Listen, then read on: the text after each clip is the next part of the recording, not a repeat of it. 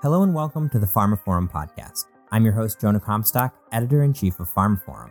Today's episode is sponsored by and produced in partnership with Novo Nordisk.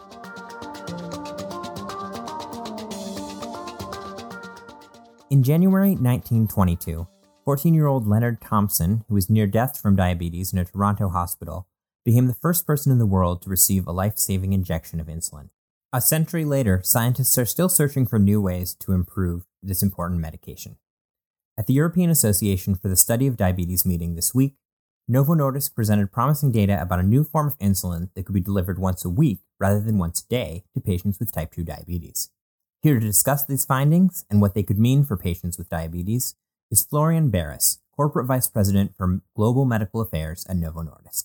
Hello, Florian. Welcome to the show. Thank you. Thank you for having me. So, uh, tell me a little bit about yourself and the work that you do at Novo Nordisk. So my name is uh, Florian Baeres. I'm a medical doctor by training and have worked with uh, Novo Nordisk for 12 years by now. I've worked uh, in different areas in global drug development, in global safety, and most recently in global medical affairs. And I also had the privilege of heading up this once weekly insulin icodec project for almost two years. And I'm super excited to share a little bit more about the results and uh, talk uh, about them with you.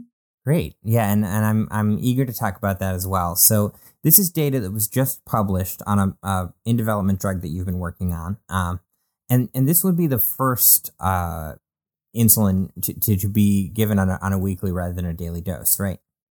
So I think there are several insulins under development that have the potential to be given uh, once weekly. But yes, our compound has definitely been developed to be able to be given on a once weekly basis instead of a once daily basis. So, without getting too far into the weeds, talk to me a little bit about how that works um, in, in terms of, of the actual mechanisms. Um, what what what was sort of the, the blocker there before, and, and what needed to be done to, to make an insulin work that way? So insulin has been around for over 100 years. So I think only last year we celebrated the discovery of insulin. And uh, ever since then, we've been working on insulin molecules to make sure that it is as easy for patients as possible to take the insulin. So that went from multiple daily injections to once daily insulins. And now we're just at the advent of actually having once weekly insulins available. So you asked about how you do this. It's obviously it has to do with half-life. So you make structural modification to the insulin backbone molecule a technology we've also used for other of our medicines that actually allows us to prolong the half life all the way so it can cover a full week. Interesting. Um, and so, how long have have you been working on this? So, drug development takes a long time, obviously. So, uh, it's more than ten years. Uh, you start with the molecular engineering, then you move into non-clinical research. You move to the first human dose, which is uh, around five, six years ago that we started with that. Then you move into uh, first, uh, or after first human dose, you move into phase two. We use once weekly insulin over Nordisk. So how do you give it? How do you make dose adjustments before you then can move on into the confirmatory trials, what we call the onwards program, where we have a total of six trials that will, the results of which will also base the foundation for regulatory submission. So, would you say we're in the home stretch now, or what's what's left, uh, and and what's the kind of percent chance this this really comes to market at this point? So I think we're definitely in the home stretch uh, after all those years, and that's also why I'm so excited that we're talking about one of the studies that just was presented at one of the key diabetes congresses, the EASD. So we have a total of uh, six onwards trials that uh, five of which that have already completed and top line levels have been shared already. And uh, today we will discuss one of those uh, trials that has been reported also at a scientific congress. So definitely the, the home stretch on uh, a very long development journey. So let's talk about that most recent study that was just published at EASD. Um, what what were we looking at in the study? What, what did the design um, look like, and and what were we trying to learn, and and what did the study show? What what are the results that we're uh, celebrating right now? Thank you for asking.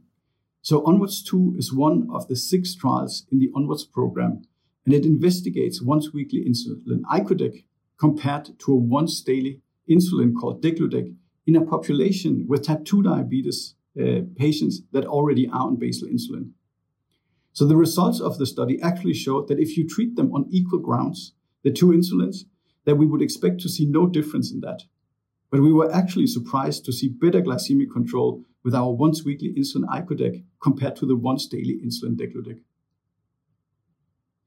We've also seen that the rate of hypoglycemia, so the occurrence of low blood sugar values that actually affect the patients, were very low in both of these arms, with less than one event per person year of exposure, meaning that you actually need to be treated for more than a year on each of those insulin to have one of these events. While the rate of hypoglycemia in the icodec arm was higher than it was in insulin degludec, we also need to put a relevant clinical perspective on that.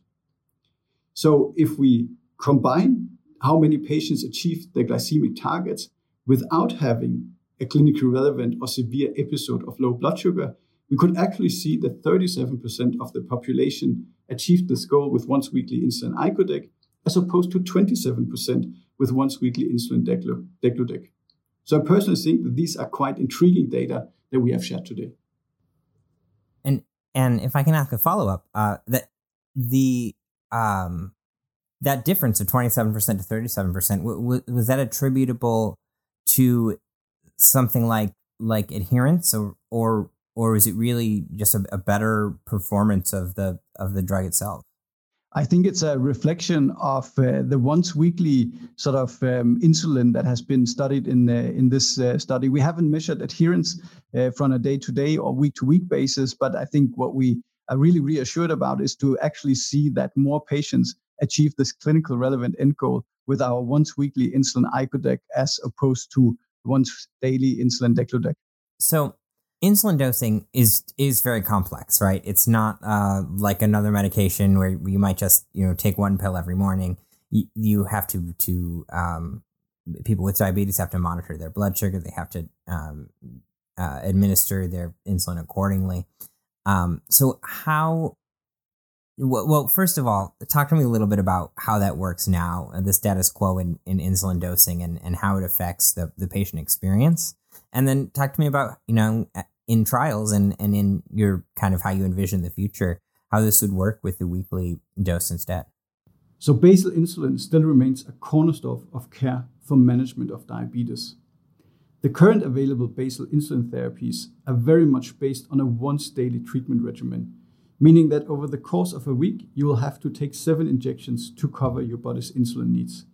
Whereas insulin icodec, that is being investigated here in this trial, has the potential to do all that in just one injection. It is my hope that this can significantly alleviate some of the treatment burden associated with basal insulin treatment by reducing these injections from seven to one in a week. Great. And we know that uh, a lot of people living with diabetes are apprehensive to both starting insulin therapy and also sometimes have challenges to adhere to the uh, therapy.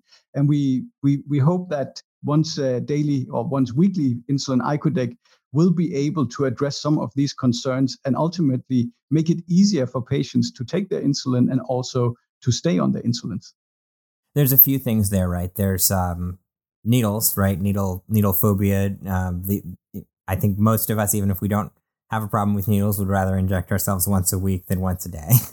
um, but there's also an adherence thing there too, right? Um, it's easier, you know.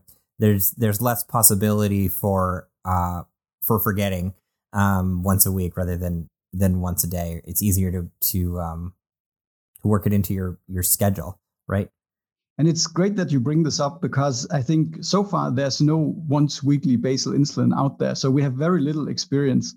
The best thing we can do is look at other drug classes like our GLP 1 receptor agonists, where you actually have data on once daily versus once weekly. And there we can actually, in some studies, see that the adherence that you just mentioned actually improves with a once weekly treatment compared to a once daily treatment. Great, and and I, I know it's not all public yet, but similar similar results from the other trials in, in the or the other studies in the onwards uh, series that you mentioned. I, I think uh, we have broadly consistent results, but we still need to take to account that some are done in different populations. So uh, they are on different uh, insulin regimens, uh, or they are in type 1 diabetes as opposed to type 2 diabetes. So obviously, for this population, the results uh, are not necessarily similar, but uh, generally for this population, we've seen consistent results in the type 2 diabetes population, at least so far. I'm glad that you mentioned that because I wanted to ask about type 1 and type 2. I mean, broadly looking into the future, uh, is this something we think is, is going to be uh, relevant for both those populations? And then on, on a similar note, uh, are you testing in pediatric populations? I think, you know, when you think about the sort of discomfort of, of daily versus weekly injections, I would imagine that um, that we'd be looking to, to children uh, with diabetes as a, as a target population as well. So currently, our development program is only in the adult population. But I think I agree we also should strive to looking at development opportunities that could make this available to children over time. And that's something that we will also explore in the future. Right. I think with the two populations you mentioned, type 2 and type 1 diabetes, I think we need to appreciate that the two these are two different disease states, and uh, the once weekly insulin dosing is uh, probably primarily attractive to those with uh, type 2 diabetes. And and why would that be? I think uh, because in type 2 diabetes you have a disease state where you still produce some insulin yourself and you have insulin resistant meaning that the insulin that you produce doesn't uh, work uh, sort of one to one at the receptor level. Whereas in type 1 diabetes, you have no insulin that you produce or very little you produce. You, you, you have to supplement it all externally and you get the full effect at the insulin receptor. So for a once weekly uh, insulin that is being given, it's uh, probably easier to manage uh, that treatment regimen in type 2 diabetes. Right. So type 1 patients are the ones who are using things like continuous glucose monitors to, to, to manage their insulin at a very kind of granular level. By and large. Some of them do. It's yeah. uh, more prevalent in the type 1 diabetes population than it is in type 2 diabetes, but it's also gaining traction in type 2 diabetes. Um, is a week the limit? Um, you know, in in 10 more years, will we be talking about the once monthly insulin dose or, or uh, do we run against, against a limit in terms of that half life you talked about? Well, uh, if you had asked me 100 years ago whether we would see a once weekly insulin, I'm not sure I would have said that that would be what we would aim for. But uh, I think, you know, innovation is uh, coming at different stages. Um, I, we have currently no plans to move uh, towards a once monthly insulin because there will also be some clinical sort of implication to that. But we remain committed to uh, develop insulins uh, that makes the treatment burden easier and sort of help help ease the life of those living with their diabetes. So, what about taking our lens back from the individual patient to the, the market more more broadly? Um, how could a weekly insulin affect things like access, price, and availability? So I think uh, we Novo Nordisk are committed now that we bring a once weekly insulin forward in development now, hopefully also to the market, that to make this avail- as broadly as available as possible, so patients can benefit from this innovation in uh, basal insulin treatment. I mean, what about things like storage and supply chain? Is there is there any effect on that? Um, I know insulin is is also a drug that, that needs to be kept at a certain temperature and that, that can have issues too uh, when we're thinking about global distribution? I think the big opportunity have with the once weekly injections only is that we actually can we will need fewer pins, uh, just like we will need a sort of a fewer injection. And it actually will provide us with an opportunity to reach our environmental goals by reducing both the plastic and uh, sort of CO2 emission in the production of uh, insulin icodec. Is there any anything else um, you guys are working on that uh, you know, are relevant to this? I think, uh, just as I said before, I think we uh, remain committed to those uh, living with uh, diabetes. And I think we have a lot of uh, early projects that both investigate insulin that might have the possibility to react to your glucose levels, which is uh, quite interesting, but also continuously exploring partnerships and also whether we could help develop stem cell based therapies that actually would avoid that you need to get insulin externally.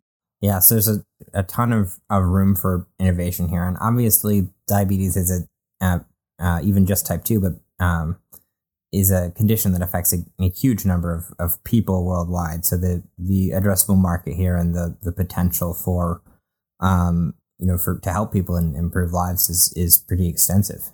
Definitely. And I think, uh, again, everything we can do as a sort of as a speaking as a scientist physician to make sure that we improve uh, the lives of those living with chronic diseases. So I I will wish you the best of luck as as you continue to sort of shepherd this project uh, to its conclusion uh, through that home stretch that we talked about.